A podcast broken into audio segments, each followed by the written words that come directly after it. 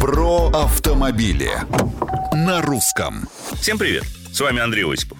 Нет места для парковки? Айн момент. Повысим цену? Будет.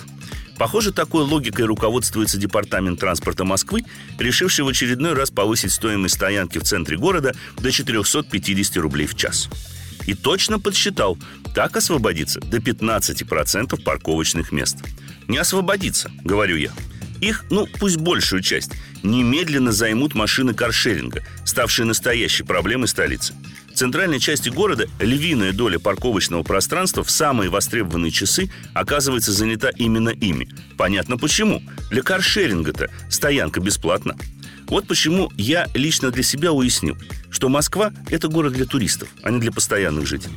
Но на предстоящие новогодние праздники, как рассказали социологи, 26% россиян отправятся в поездку. 39% из них воспользуются для этого личным автомобилем. И, что самое примечательное, 24% приедут именно в столицу. Что ж, добро пожаловать, но на бесплатный паркинг особо не рассчитывайте. Далеко не на всех улицах в сердце столицы парковка будет бесплатной даже в праздники. Так что проверяйте. Ну а я, как житель Белокаменной, постараюсь из города уехать, о чем непременно расскажу уже в следующем году. А как вы проведете новогодние каникулы? Делитесь планами на страничках Русского радио в социальных сетях. С вами был Осипов. Про автомобиль на русском.